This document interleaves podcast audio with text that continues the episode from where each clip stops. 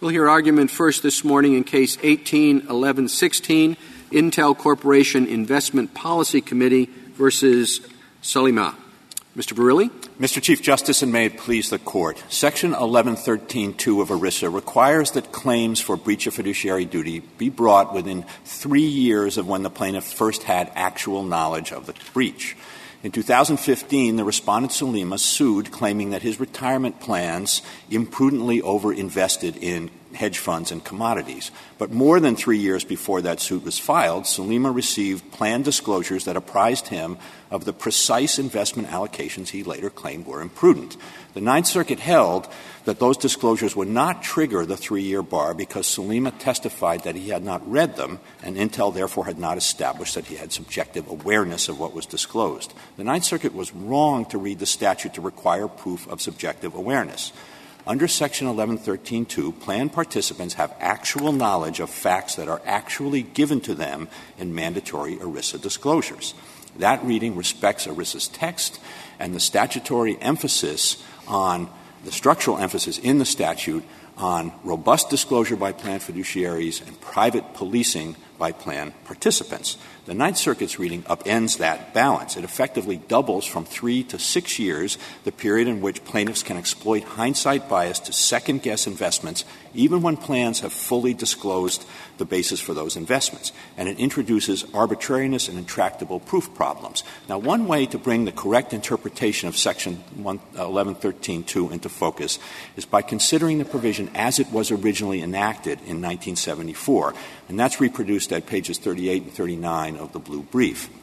The original statute provided that the three-year limitations period would be triggered either when a plaintiff had actual knowledge of the breach or when the plan filed with the Department of Labor a report that included facts from which a participant could reasonably learn of the facts of the breach. Now, if you read the statute in the way that the Ninth Circuit read it, it doesn't make any sense as it was originally enacted, because the three-year period would be triggered in a situation in which the plan disclosed to the Department of Labor the facts that established the breach, but not when the, when the uh, plan disclosed to the plan participants themselves in mandatory disclosures the very same facts that were triggered if provided to the Department of Labor. That just doesn't make any sense of the statute. Our reading, in contrast, makes perfect sense of the statute. And if I could, I, I will start with the text, and, and, and I think try to take a minute and explain why we've got a perfectly reasonable linguistic understanding of the Section eleven thirteen two, and it's this. A plaintiff has actual knowledge of facts actually provided to him in mandatory disclosures because when the plaintiff receives the disclosure, he has, in the word of the statute, it's past tense, had, but he has in his possession about the body of knowledge contained in the disclosures. He possesses that knowledge, and that's the knowledge he actually has. Most people don't read them. You know, I, I, I or many, many people don't read them. So how do you have actual knowledge if you haven't read it? So I, I you know, Your Honor, I don't know that that's correct. I, I think actually, with respect to these well, kinds of documents, suppose for the group of people who don't read them, how can you say that they have actual knowledge if they haven't read something? So I, I think the reason is uh, because the the phrase "actual knowledge" in this context, in particular, but frankly, in any context, isn't limited to subjective awareness in the way that the Ninth Circuit limited it. And I think that the willful blindness doctrine demonstrates that. Uh, but, we, Mister Verrilli, we do have the six-year outer limit, and then there's a special shorter limit if you have actual knowledge. It's hard to read the word actual to mean something other than, yes, I, in fact, know. And as Justice Kavanaugh pointed out, Uh, there are many people who don't read these mailings. I must say, I don't read all the mailings that I get about my, my investments. So I think with respect to what actual knowledge means in this statute, it's important to think about it in context. And it's really the idea of taking the phrase actual knowledge um, and treating it in this context as though it means the same thing in the other context in which it's used is a mistake. This is really a unicorn when it comes to statutes and limitations. This is the only place in the United States Code that we could find the phrase actual knowledge used in the statute of limitations, and our friends on the other side haven't identified any state statute of limitations that uses the phrase actual knowledge either. Mister Verrilli, I, I think you were about to push back on, on Justice Kavanaugh's assertion that people don't read these. Do you have any, any, is there any reason for us to assume the opposite of what I gather is a common personal experience? So, uh, I, look. I won't, I won't ask for a show of hands, but uh, do you have any reason to suppose that many people are... Yes. Uh, yes, I do. I mean, this what, is... How, what is that? It's, it, well, I, I do think that this is important information for, for many people. This information, how their uh, retirement plans are going to be, how their retirement funds are going to be invested, is very important. Many people's well, I'm sure. I'm sure I mean, the, depends the, on the, fa- the fact is important, but whether people think the information is important, I, I'm just not. I'm just, well, I'd be surprised. I mean, the, it's one of those things. The more and more disclosures that are required, the less and less likely it is that people are going to look at them. Um, and, and it seems to me that your argument depends upon the assumption that these are actually going to be read, so that we would dispense with the requirement of showing that they were actually read, because we assume that they were most often actually read. And I just don't think that's an accurate assumption. I don't think I, I don't think our argument does depend on that assumption. I think that the Congress set this system up in nineteen seventy-four. It made clear that the disclosure regime was a very important part of the regulatory uh, of the regulatory program. And the point that Congress said in nineteen seventy-four of these robust disclosures was to give plan participants the information they would need to police their rights. And so when Congress enacted, that's what the Senate report says in nineteen seventy-four repeatedly. And, and of course, in nineteen seventy-four, Congress also granted a private right of action to plan participants to sue for breach of fiduciary duty.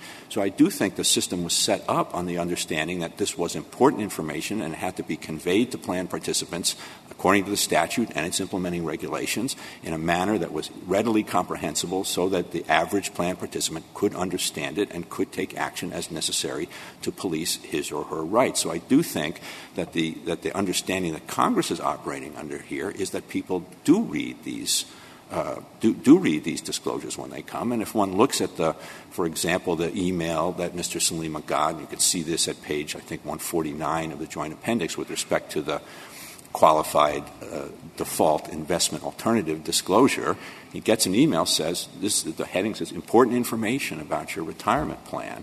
And it contains a link, and the link says, and it says you should read the document in this link. And if you click on the link, it takes you not to some big, giant document, but to an eight- or ten-page document that describes the investments in the various target fund plans.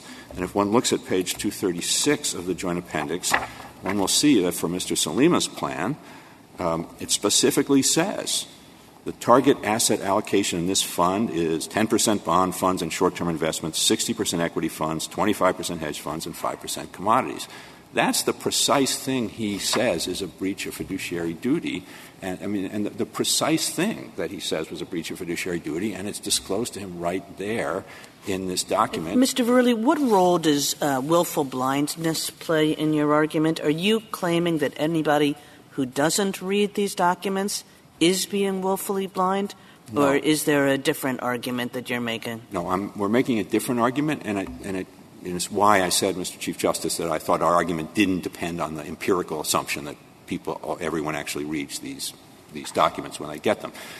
Willful blindness is uh, is not constructive knowledge. Willful blindness is a form of actual knowledge, and that's how this Court addressed it in Global Tech. In Global Tech, of course, the Court struggled in the patent inducement context to uh, decide first whether the inducement cause of action required proof of actual knowledge or proof of constructive knowledge. It concluded it required proof of actual knowledge.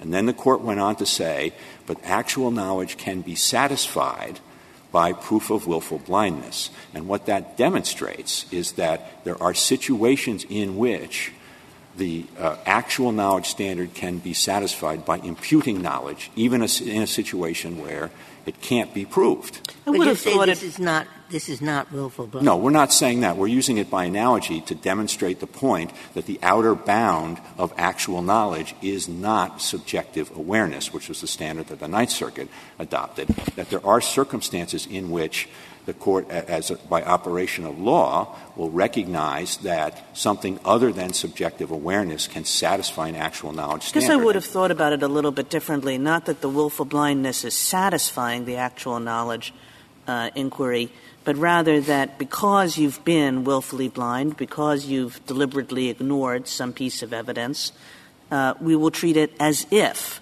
you actually knew. But but still, that willful blindness is a is a different thing. It's just that given your intent, we're going to treat it as one and the same. Well, but I think the the way I would way I, I would give that a little bit of a different nuance, Your Honor, is that I think with respect to willful blindness, what you're saying is even in a situation where it's not possible to prove that a defendant, and it's usually a criminal defendant or a defendant in some kind of enforcement action, has the obs- subjective awareness necessary to satisfy an actual knowledge standard, you're going to impute that subjective awareness to the defendant. It's an imputation. Correct, and, because and, of their bad intent, shall we say, right, because so, of their saying, I'm purposely not going to know this. Right. But here you're saying not everybody who has actual knowledge is willfully blind in that way. Point. That's, that's correct, but I think that but we're not – what we're saying is that by analogy, one should think here about the context, because what's happened with this actual knowledge standard, as I said, this is the only statute of limitations we can find in which it exists. It's in the overwhelming number of situations in which it exists are the ones that we've been talking about here, situations in which you're trying to ascertain the level of culpability in a criminal action or an enforcement action. So you're transplanting it into a totally different environment here. And then not only that, but normally in statutes of limitations, when you, when there's a knowledge element in a statute of limitations, it's something that works to the benefit of the plaintiff. In typical statute of limitations, you'd say statute runs six years from a certain act or occurrence, but uh, it will be either the later of that or three years after the plaintiff has or should have had knowledge. Here, the knowledge requirement is in, is operating for a totally different reason. It's in the statute to protect the interests of the defendant. It takes the six-year period of repose and cuts it in half when a plaintiff has actual knowledge.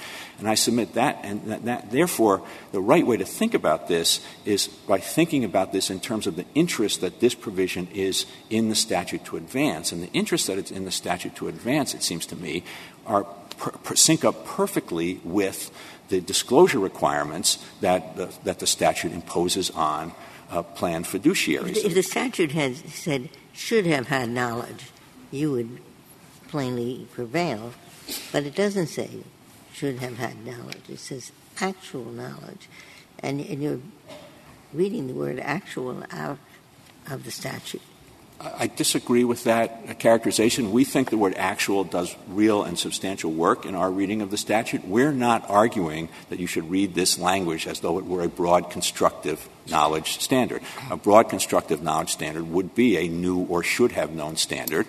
And if it were a broad constructive knowledge standard, then the disclosure of the information to the plan participant, Uh, even if the information disclosed itself wouldn't establish the facts of a, of a breach of fiduciary duty, if it put the plan participant on notice such that uh, a reasonable person would inquire further, that would be a constructive knowledge, a should-have-known standard. Does that, an entity like your client have the ability to determine whether someone to whom one of these emails with a link is sent has uh, opened up the link? So we uh, – With respect to this, you know, in this case, no. Generally, it's but difficult. You could do what, that. Certainly, Intel would have the ability to do that, wouldn't it? Uh, it? It could, I think, yes. I think it would be very difficult and time-consuming, and I don't think it would change the issue, because I think even if we could establish that the that the plan participant clicked on the link, then the, then the argument is going to be the same argument. It's going to be, yeah, I clicked on it, but I didn't read it, or I read it, but I didn't remember it. and therefore I don't have the subjective awareness that the Ninth Circuit said is required. And so um, I, I don't think I, mean, I, I understand why you might think that that's a solution, Your Honor, but I but I, I don't think it is. I think it just shifts the problem over a little bit, but it's the it's the exact same problem. And I think it points up why the right way to read this statute. Now, we are we are arguing for an imp- imputation of knowledge, not an empirical assumption. We are doing that, but we're doing that because we think that is the most sensible way to sync up what the statute has done here, uh, which is to impose a very robust disclosure, set of disclosure obligations for the purpose of giving plan participants the ability to police their rights. Why isn't and, the way – sorry. Uh, why isn't the way to think about this that, as you say, this is an unusual provision and you make a lot of strong policy arguments, but for whatever reason in the amendment of the statute, it just came out in as actual knowledge um, – and it's an unusual statute, but we stick to the words of the statute, and Congress can, of course, fix it to bring it in line with the other constructive knowledge statutes if Congress so chooses, but we shouldn't rewrite it ourselves. What, what's wrong with thinking about this that way? Well, Your Honor, in, in Yates, the court concluded that fish was not a tangible object, even though in ordinary English it's obviously a tangible object. You can hold it in your hand. In Brown and Williamson, the court concluded that nicotine was not a drug for purposes of the uh, of the Food, Drug, and Cosmetic Act, even though in common understanding nicotine. But if we start rewriting, a drug. And if, if, so, so I, what I guess I would say is that I don't think it's rewriting the statute at all. It's taking it, what it's doing is a, a reading those words in context in order to make sense of the statute as a whole, which was exactly the analysis in Yates and Brown and Williamson and last term in Jackson with respect to what the word defendant means and in King against Burwell. And it's that, that all we're urging is the court apply that same way. Don't take the words in isolation and just look them up in the dictionary, and particularly don't do it here because this this actual knowledge standard that my friends on the other side are transplanting here, what they're transplanting is a body of of law that applies in a totally different context that doesn't have anything to do with a regime of disclosure and a statute of limitations. It's about assessing personal culpability in the criminal and enforcement context. And in this context, I think that you've got to read these words in conjunction with. But if we, if we were to say what you want us to say here, actual knowledge is in effect a form of constructive knowledge, that could open up all sorts of problems in other statutes down the road that we can't even foresee here, where the argument would be that constructive knowledge is enough to satisfy uh, a knowledge requirement. I don't, I don't think so for two reasons, Your Honor. First, we're not asking you to adopt a constructive knowledge standard. We're actually asking you to interpret the words actual knowledge to include the information, the knowledge that is transmitted to, that the information that is made known to the plan participants through That sounds like constructive knowledge to me. I don't think so, Your Honor, in the same way that you, you, you might say the same thing about willful blindness being constructive knowledge, but, but I think it's an, it, it, is, it is an imputation, to be sure, but it's an imputation with, that's legitimately within the meaning of the words actual knowledge. And the other thing I would point out, Your Honor, is that, you know, until the Ninth Circuit ruled in this case, the rule that everybody's been living under, or ERISA, is our rule. This is the way the courts had uniformly interpreted it until the Ninth Circuit in this case, and everybody understood that that's the way the statute operated. And and so the in the, so in that sense, I don't think that the problem that Your Honor has, if the problem that Your Honor has identified is a problem, you would have seen it already. Are you because, are you uh, relying on Court, other Court of Appeals decision that says actual knowledge means you had access to the information, the information was available to you? Not have what courts have held that? So the the the, the Eighth Circuit decision that created the conflict in, in this that this case created the conflict with held that when you've received the information, you have actual you have it. I mean, the statute says had actual knowledge. But so are there, are there, so we have the Eighth Circuit yeah. and the Ninth Circuit. And this is, the Second Circuit interpreted the language had actual knowledge in a different context. We discussed this in our brief, so it's not a precise holding on this issue, but it interpreted it in the way that we've interpreted it in a, in a related ERISA statute of limitations context. And then you have the consensus in the district courts, which actually got to grapple with this issue as a practical matter in case after case after case. They've all come to the conclusion that you should read the actual knowledge standard to be satisfied when you can demonstrate that the that the Uh, plan participant. How, how many district courts? So uh, I think there are, uh, I don't know the exact number off the top of my head, but I think it's at least a half a dozen or so, maybe more than that, that have grappled with it, and they've all come to that conclusion. And so, and, and I think there's a reason for that, because it's, it's an understanding that the way this system is supposed to work is that plan, part, plan participants are supposed to be apprised of the information they need to, in the words of the Senate report in nineteen seventy-four, police their rights, and the way and they're given an express private right of action in ERISA to police their rights. And so it is difficult to imagine a half dozen out of ninety-eight, ninety-nine district courts as establishing a firm pattern. But put that aside. Um, you were, not you, but I think whoever handled this case below, was asked whether a comatose person who received an email with this plan disclosure, would that person have actual knowledge? Could you answer that question? And let's put aside the comatose person. Um, is there an obligation on plan participants to actually open emails? There's no legal obligation to do that. And with respect so to how – I know plenty of people who never open emails um, or only open emails from certain individuals or in certain situations. So – under your theory of the case, um, those people, the knowledge is imputed merely because they received the email? So take the comatose person first. That I think in extreme cases like that, the way the law would handle it is the way the law always handles it, through the doctrine of equitable tolling. In a situation like that, I can't imagine that equitable tolling wouldn't apply in that kind of an extreme case. Now, how about, I will say, how about handling it through the language of the statute, actual knowledge? That person doesn't have actual knowledge. Well, I think, but then the, the problem with reading it that way is you create a situation in which there can never be summary judgment in one of these cases with respect to the three-year statute of limitations, and so you're imposing very substantial burdens. No, no, no. There's, there's case. plenty of emails that I get that require me to say that I've read the terms and conditions. Yes, Your Honor, but I think that what the what the plaintiff – Your Honor wouldn't do this, but what a plaintiff would do in that situation, I think, would say, yes, I clicked on the box, but I didn't actually read them, so I didn't actually have knowledge. And I do think that points up something about the argument my friends on the other side make. They do say in page one of their brief, well, if you read it, you have actual knowledge, but you don't actually have – the proof that you read it doesn't establish subjective awareness. Well, there's always a possibility that a plaintiff under oath will tell the truth. Of course. Of course, that's right, Your Honor. But and the, so he'll say, I read it. And his attorney will say, if you read it and you say you didn't, you're in trouble. That's correct, Your Honor. All but right, even so in the best the of circumstances, the, the people's ability to recollect whether they read things uh, four, five, and six years earlier, I think, is going to be, you know. Well, if they didn't read it, I mean, you've been you've heard the argument. I mean, if they didn't, if they didn't read it, I mean, what, what, why should they? I mean, these are ordinary workers across the country. They don't read everything. And if they didn't read it, then they didn't read it. Then it's six years they have. But what, why is that a problem? Well, I think it's a problem for, for I can think of at least three reasons why it's a problem.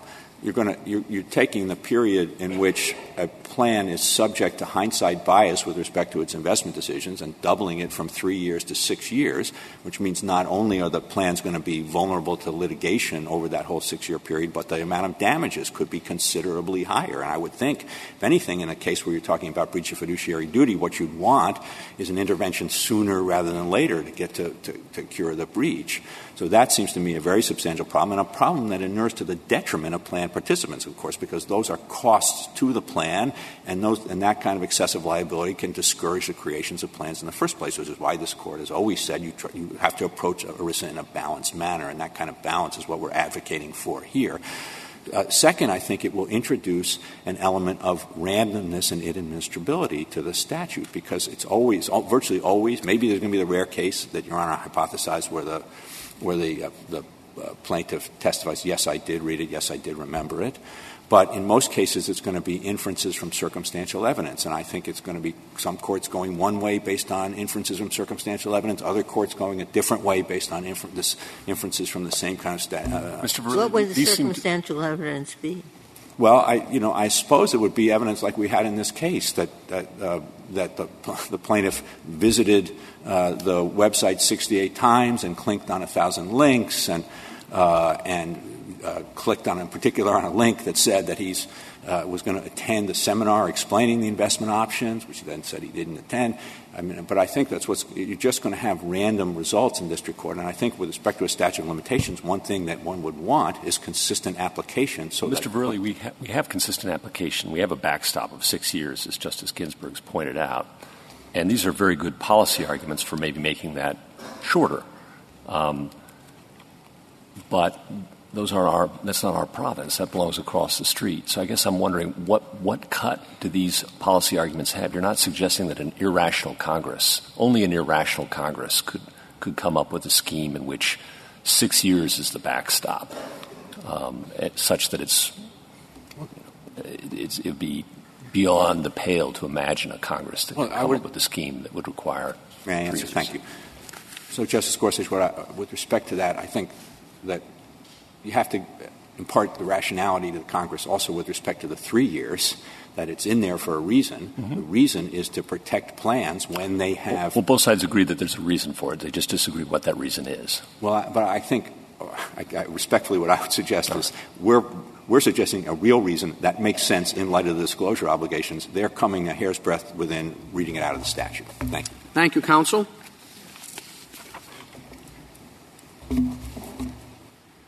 Mister Wessler? Thank you, Mister Chief Justice, and may it please the Court. When Congress said that a plaintiff must have actual knowledge, it meant what we all understand that phrase to mean, that the plaintiff himself must have real awareness. The ordinary definition of actual knowledge controls here because it accords with the fundamental rule that statutory interpretation begins and often ends with the plain meaning of the text. Congress chose to require actual knowledge, not constructive knowledge, before the general six-year limitations period for breach of fiduciary duty claims will be cut in half, and that deliberate decision must be honored. Now, the common sense distinction, I think, is all that's necessary to resolve this case, but there are important reasons, as I, I think I heard Just, just now, uh, for why Congress uh, would have made the choice to require actual knowledge here. Setting the bar high before the six-year limitations period will be cut in half reflects what I think um, is a basic real-world fact. Most people don't read these complicated financial disclosures cover to cover. If you open the joint appendix to almost any page, you can see why. These documents are chock-a-block full of dense financial market projections, asset allocations, and other jargon. People with busy lives and with little or no financial investment experience or training are not poring over these disclosures line by line to flyspeck every statement on the possibility that it might contain uh, the, con- the kernel of uh, breach under ERISA. I think it's actually just to the contrary. Because fiduciaries owe an unyielding duty to act in participants' best interest, most people trust that their fiduciaries are not breaching their obligations. Given that real-world understanding, I think it's perfectly sensible that Congress decided not to start the three-year clock running the moment a participant receives these disclosures. And, and I, I want to emphasize this. I think it's all the more true because the general six-year period does provide a concrete cutoff for most breach of fiduciary duty claims, and that six-year cutoff is among the shortest general limitations period in ERISA. With Section eleven thirteen, Congress set an important balance. Although there's a high bar to trigger the three-year exception, fiduciaries can count on six years being the outside limit. And there's almost no other limitations pr- provision in ERISA that provides this level of protection for defendants. But what, the problem what, is how easy one can say, I didn't read it. Is it your position that that's enough? If the plaintiff says, I didn't read it, the court has to accept that? I mean, how how can the veracity of that statement be tested? Well, I, I think that there are a number of ways. I do think that a plaintiff, if a plaintiff did not read a statement, that is likely enough to survive summary judgment and, and, and take this question to a fact finder. In the same way, Justice Ginsburg, that all sorts of fact-specific questions that come up in the context of statutes of limitations are not amenable to summary judgment. But, of course, as was surfaced in the first half of this argument, it is entirely possible that circumstantial evidence would uh, prove that a plaintiff either read or knew of a particular what, what fact. Would it be, what would the circumstantial evidence be? In this case, I think, provides a useful illustration. Um, in this case, there were um, pages of, of, of uh, printouts of, of websites that the plaintiff had visited. Um, now, he testified, I didn't go to the specific pages that contained what you say is the relevant information. And throughout the entire course of this litigation up through now, the, the, the defendants were never able to come forward with specific page views to contradict that testimony. But your position is even with all that evidence, uh, your client uh, would not be subject to summary judgment, right? I think there would be a disputed issue of fact at that point that would reach uh, would have to go to a fact finder. That's correct.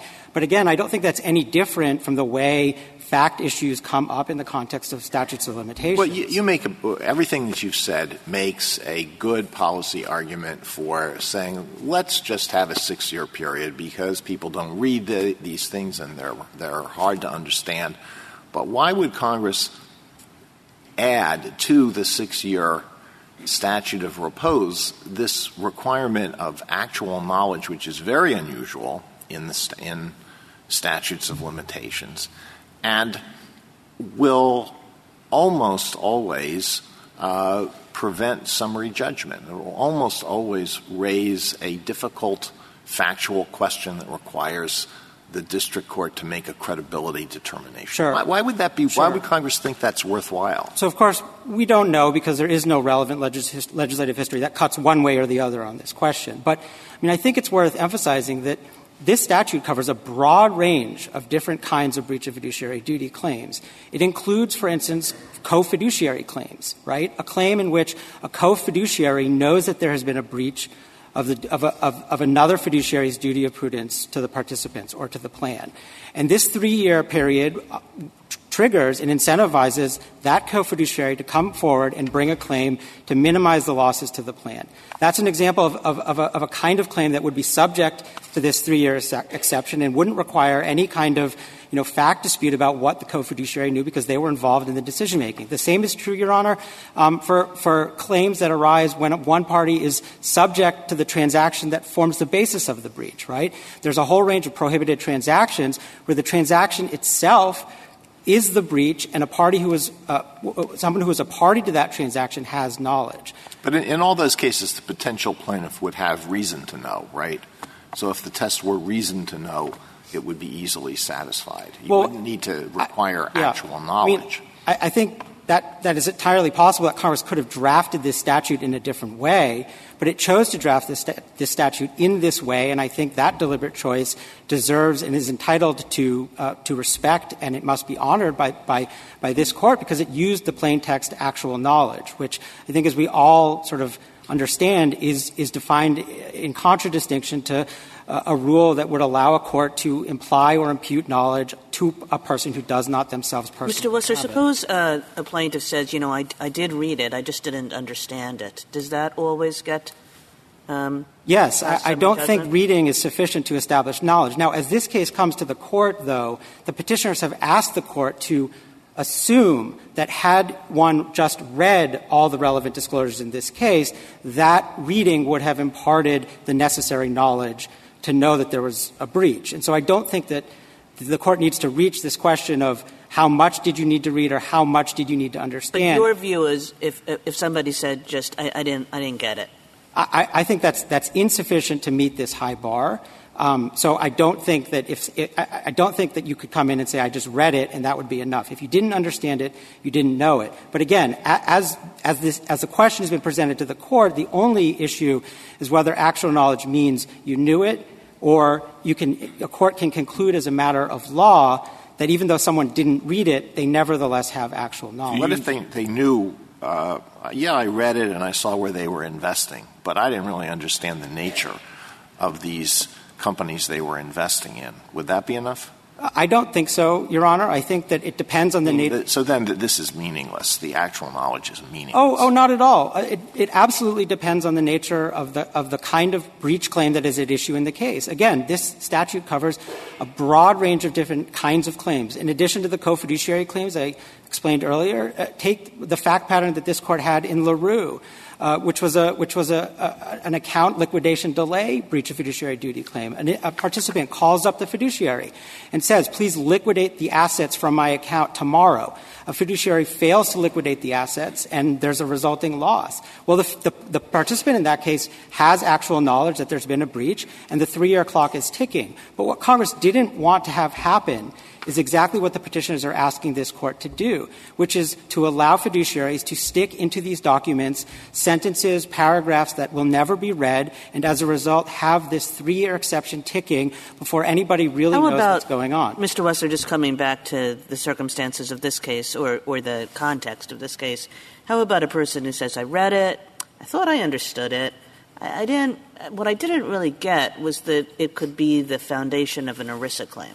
Right. So there is this, I think, separate question that is not in front of the Court right now, which is, Justice Kagan, what you've identified.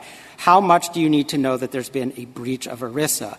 Now, I think the Ninth Circuit articulated the correct standard in this case, but this Court is not being asked in this case to decide that question because, as it, again, as I said, as the petitioners have framed this question, they've asked the Court to assume that all the relevant information was contained in the disclosures and that had a participant read those disclosures, they would have the necessary knowledge. You style this case a class action. How does the Court determine who are the members of the Court, uh, members of the class? Uh, that is, some will have read the disclosures, some will have not.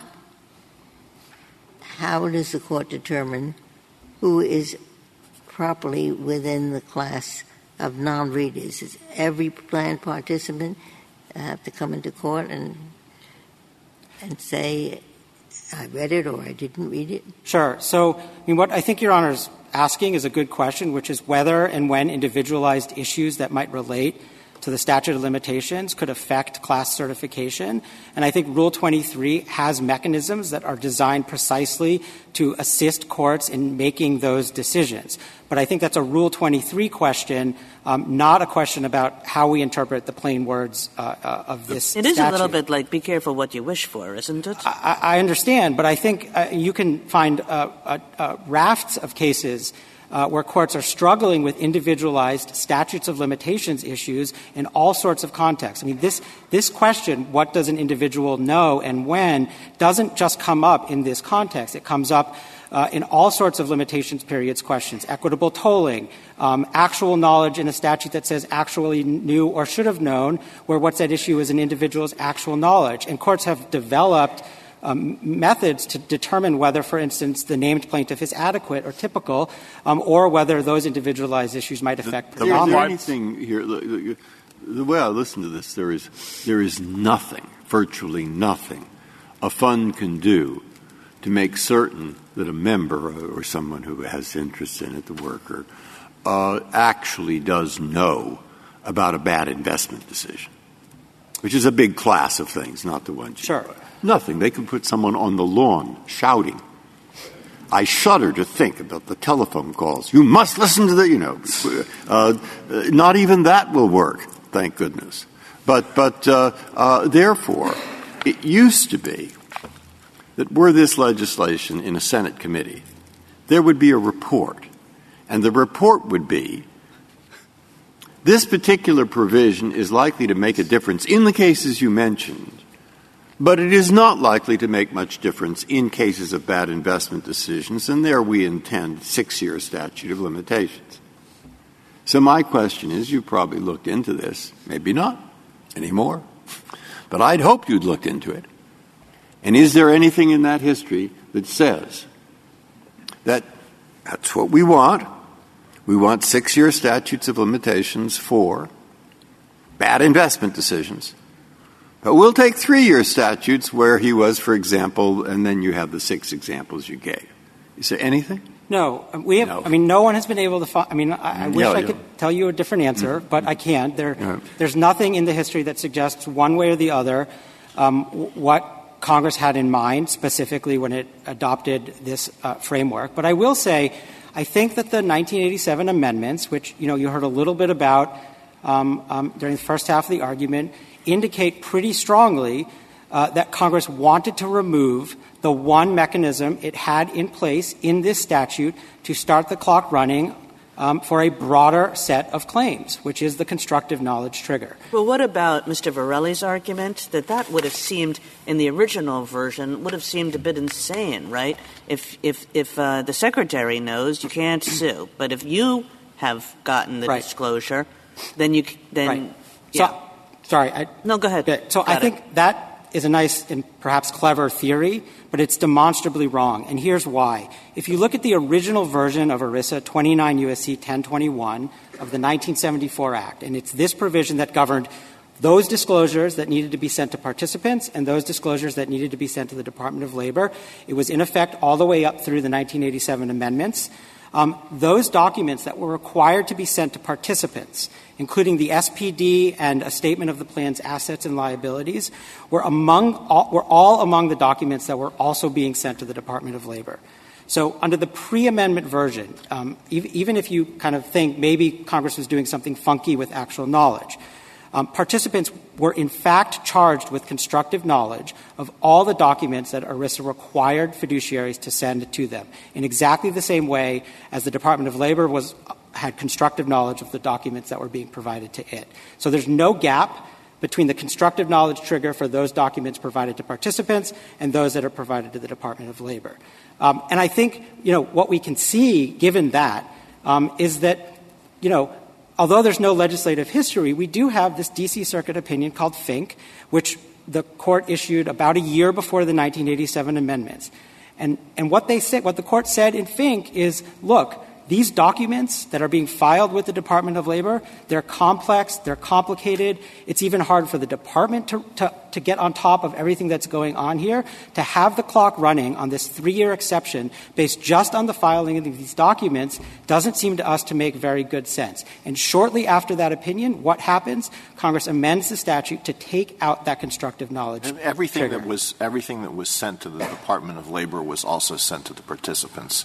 Was anything sent to the Department of Labor that wasn't sent to the participants? Yes. The universe of documents that went to the Department of Labor was broader than those documents that were being sent to participants. But what the participants were getting was also being sent to the Department of well, Labor. Well, if, if what was sent to the Department of Labor was broader, then I don't know what's left of your argument, because the participants would be out of court based on things that were sent to the Department of Labor but never sent to them. I, I agree. I think in the, on the on the old version, I don't agree that that's the end for us, but I agree that under the old version of this statute, participants were were being charged with knowledge of documents that they themselves were not receiving. But I don't take the petitioners here to be arguing that the fact that the Department of Labor was getting more documents suggests that the, the language that Congress used when it, or what it had in mind when it used actual knowledge was something other than the ordinary meaning of that term. I think the argument in their view is how, how would it make sense if the participants were getting documents and didn't have any constructive knowledge being assessed against them based on those documents? That, I think, does, is not borne out based on the original version of the statute that was in place up through the amendments. I think just to return uh, to, to the one kind of final point I'd like to make, which is that um, when you boil it down, I think the petitioner's argument amounts to a theory that actual knowledge really means implied actual knowledge. A court can imply something even if an individual personally doesn't have it. But that's about as oxymoronic as it sounds, and Section eleven thirteen doesn't contain uh, an implied implied. And reading that term into the statute here would essentially do the exact opposite of what Congress deliberately chose to do when it eliminated any constructive knowledge trigger in nineteen eighty-seven. What would you do with cases of uh, willful blindness? I mean, suppose somebody says, you know, I am specifically not going to read this because I want to keep my three-year statute of limitations. Right. So, uh, I mean, just to be clear, willful blindness, uh, all it is is a jury instruction. So it doesn't permit a court to impute as a matter of law anything about an individual's knowledge. It's the ostrich instruction. You, you know, you stuck your head in the sand, and a jury gets to decide um, uh, as, a, as the fact finder, although here it would be a, a, a judge because we're in ERISA, you know, whether whose credibility, who's credible and what that actually means. But I will say Congress knows how to adopt willful blindness into a knowledge statute. It has done so on many occasions. It writes statute that says you either have actual knowledge um, of a fact or you took action to avoid obtaining such knowledge. Um, there are dozens of statutes that look like that. Congress has not done that here. So that person still has the six-year statute. I mean, willful blindness has never been imported into ERISA, and, and I don't think there's any statutory basis to do so here. Justice Kagan, as, yourself, as you pointed out earlier, willful blindness itself is not the same as actual knowledge, and I think that's what this Court well, said. But counsel, Global you, you started this by, by it, it, acknowledging that often it is a jury instruction, and and, and my understanding is similar, that it's it can be evidence yes. of actual knowledge, yes. right? That if someone protests too much, that they have failed, that they don't know anything about it. I was I had my head stuck in the sand over here. A reasonable juror can say, I just don't believe that. And what I meant, that's actually evidence that you knew what was going on. And, and, and you're not suggesting that that kind of use of willful blindness is impermissible here, are you? I, I, I think that, just just to back up, since we're in ERISA, you know, you're, you wouldn't be in front of a jury. Of course. You'd have a of judge course. making this fact-finding decision. I think absolutely uh, at that stage, credibility plays an enormous role and, and likely will play an enormous role in whether somebody was was either not being accurate when they said they didn't read something or that they didn't understand it. And I think that's precisely the way that these statutes of limitations issues get resolved uh, when they pass through the summary judgment stage to, to reach. But I guess what I, I – my fault for not expressing the question clearly enough, but does one get past the summary judgment stage if it's clear that one was being willfully blind? I, I still think that there's a – yes, because I still think there's a credibility – Uh, issue in play, and willful blindness itself is a fact-finding tool. It's a, it's a, it's a, it's a, it's an instruction to the fact finder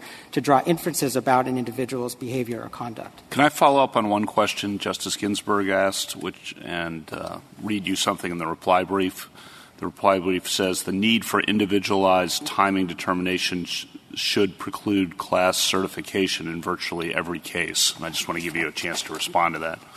If I may, I mean, we uh, we don't agree with that characterization, and it may be that in certain cases, individualized issues will uh, uh, uh, pose difficulties for certifying classes. You can find that across the range of statutes of limitations issues when they arise at the Rule twenty-three stage. But to say as a as a matter of uh, that it's a categorical rule that that would be true is, I think, uh, inaccurate and and would would I think undermine the point of Rule twenty-three itself.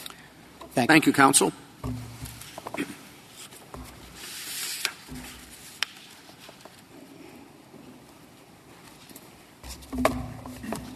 Mister Guarnieri. Thank you, Mister Chief Justice, and may it please the Court. This case can begin and end with the plain language of Section eleven thirteen two. The three-year limitations period in Section eleven thirteen two begins to run only when the plaintiff has actual knowledge of the breach or violation. To have actual knowledge, the plaintiff's knowledge must exist as a matter of fact. Knowledge that is imputed or implied to the plaintiff as a matter of law does not suffice. That is what actual means in this context. If that standard is not met, then the default six-year period in Section eleven thirteen one governs the timeliness of the plaintiff's claims. Now, petitioners argue that in applying Section eleven thirteen two, a court should presume that the plaintiff has actual knowledge of the contents of the ERISA disclosures that the plaintiff receives at the precise moment that the plaintiff receives them, even if the plaintiff indisputably never read those disclosures. That approach cannot be squared with the language of the statute. In ordinary English, no one would say that a person has actual knowledge of the contents of a document that the person has never read. So, too, here, the three-year period begins to run only when a plaintiff is, in fact, aware of the relevant information. Constructive knowledge is not sufficient. How far do you go with the requirement of actual knowledge? Well, the question that was asked uh, earlier, do you have to understand what the words mean? Yes, we or, think you do, Mister Chief Justice. So even if it's an – you'd say you have actual knowledge of the significance of the information, even though you don't know what a leveraged, diversified, you know, hedge, whatever is. As a general matter, the statute requires knowledge, and we think knowledge connotes that there has to be some degree of comprehension. Now, as Mister Wessler alluded to earlier, there is a distinct question not presented here, which is, you know, what do you need to have actual knowledge of? What does it mean to have actual knowledge of the breach or violation? But at least with respect to the question here, I mean, the statute requires actual knowledge, and we think that means you have to sort of actually be aware of the relevant information. One can imagine, to, to take a simple example, one can imagine a circumstance in which the, the plan participant does not speak English and receives disclosures that are written in English. And in that case, I think it would be silly to say that the, the plan participant nonetheless should be conclusively presumed to have actual knowledge of the contents of disclosures that, by hypothesis, that plaintiff would not have understood even if she had read them. I, I'd like to follow through on the, Justice, the Chief Justice's question. Um, I am reading it. Actual knowledge of the breach or violation. Let's assume someone read it. Go through Justice Kagan's question, earlier questions. Someone read it and says, I didn't understand it was a breach. I didn't understand it was a violation. If, if you do not understand... I read the facts. I read it. I saw it. I saw exactly what was here, the distribution of investment here. Well, if, if you do not understand the disclosures that you have received, we do not think that as a matter of ordinary English you can be said to have actual knowledge of the contents of do- those disclosures. Now, stepping back as a general matter with respect to that separate question that I alluded to earlier, what is the breach or violation? You know, what is it that you have to have actual knowledge of? In every court to examine that has concluded that you do not need to have knowledge that it is a legal violation of ERISA. So we don't think the standard would go that far. But, you know, if the if the testimony is, if the evidence is that the plaintiff says, you know, I, I looked at that disclosure, but I, I did not understand the import of the terms used in that in it, then, you know, a, you have not met the actual knowledge standard. I'm having that line but is in, one in, I don't in any understand. event, the, the conclusive legal presumption of actual knowledge that petitioners are seeking in this case is nothing like that. The rule that petitioners are advocating here would impute to every plan participant actual knowledge of the contents of all of the mandatory ERISA disclosures that the Mister Guarnieri, I mean, if we're going to be a textualist, um, it's it's actual knowledge of the breach or the violation. It's not actual knowledge of the contents of the disclosure statement. So that would suggest that your position has to go even further, that you have to have actual knowledge of the breach, meaning that you need to know that, you know, whatever investment allocation it was, in fact, breached ERISA. Well, I, I don't think that that's correct, Justice Kagan. We don't think you actually have to know that it was a legal violation of ERISA. We think in that respect the Ninth Circuit got this basically right in its articulation of the standard. The, the idea is that the plaintiff has to have actual knowledge of the essential nature of the breach or violation. So that so makes sense. I guess I'm just pointing out that that's not – I mean, if you're – really taking the text seriously, I think you would come out in a different place. Well, we are trying to take the text quite seriously, and we do think Congress used precise language in, in this particular limitations provision, which requires actual knowledge as opposed to simply knowledge. But, you know, to know that there is a breach, I think, in this context, for example, in a, in a duty of uh, prudence, if the if the claim is that the fiduciary violated the duty of prudence, then the plaintiff would need to know that what the fiduciary did was imprudent, but not necessarily that what the fiduciary did violated ERISA. And the same would be true for claims sounding in the duty of loyalty or prohibited transactions. You need to know sort of the essential nature of the wrongdoing, but not that it violated ERISA. But look, you have a strong textual argument. There's no question about that. But even putting aside the issue of whether uh, the potential plaintiff has to know that it was a breach, let's, even assuming that all the plaintiff has to know um, are the facts constituting the breach. Why would Congress think it was worthwhile to put this actual knowledge requirement in? Why not just have the six-year period in recognition of the fact that a lot of people, maybe most people, maybe nearly everybody, doesn't read these things, doesn't understand them? Why is it worth the effort? Well, Justice Alito, I think the statute reflects the following intuition. I mean, it, the, the, per, the six-year provision really is the backstop. So in general, you have six years from the breach or violation in order to bring suit. The three-year provision only comes into play if the plaintiff acquires actual knowledge of the breach or violation in years one, two, or three, because after that point, the six-year period will expire before the three-year period. Yeah, so I basically, under, I the understand that, is, but, but, you know, uh, putting aside the, the, the super-honest plaintiff who is uh, an expert on investments and actually did read it and ac- actually did understand it and testifies, yeah, okay, you got me, I did it. W- what else is this going to achieve? The, the idea is that the plaintiff who does happen to acquire actual knowledge of the relevant information within those first three years can be expected to bring suit within three years and does not need the full six-year period in which to bring suit. I think, Mister — Keep going. There are, there are reasons that Congress would not have wanted a plaintiff in those circumstances, the plaintiff who really does have actual knowledge, to delay bringing suit. Delaying bring, many of these suits are brought for the benefit of the plan as a whole, and a delay of substantial period time, of time can redound to the disadvantage of other plan participants who would have been better served had the suit been brought earlier. So I think, I think that's the basic logic of having the two standards in the statute. I think Mister Verrilli's point, though, is that it's impossible to prove actual knowledge under the um, answers that have been given here, and therefore you end up with a de facto six-year statute of limitations, which is very unusual, long period of time, and going to cause a lot of negative consequences, he says, and therefore that context means that we must be reading actual knowledge wrong. So what, well, how do you uh, respond to that? Of course, we, we disagree with Mister Verrilli's articulation of the policy balance that's at issue here. But just to take the question on directly, there are many reported decisions applying the actual knowledge standard to find a suit is time-barred, even under the correct understanding of the statute, meaning the knowledge must, in fact, be actual and not merely imputed to the plaintiff as a matter of law. Now, well, give me an example where that could be done on summary judgment, a real-world, realistic example of where that could be done on summary judgment. Well, f- for example, I mean, a-, a common fact pattern is that a plan participant will consult with another financial professional who will explain to the plan participant, you know, the investments that are in your retirement fund are imprudent for someone in your circumstances. A conversation like that would give that plaintiff actual knowledge of the breach or violation if the claim is that the investment was imprudent. So, and, and that's not fanciful. There are cases like that. So it's it's not the case that rejecting the rule that petitioners advocate here would make the three-year limitations period a nullity. It does have real force and effect, and it has had real force and effect in the many circuits that have adopted the correct interpretation of the statute.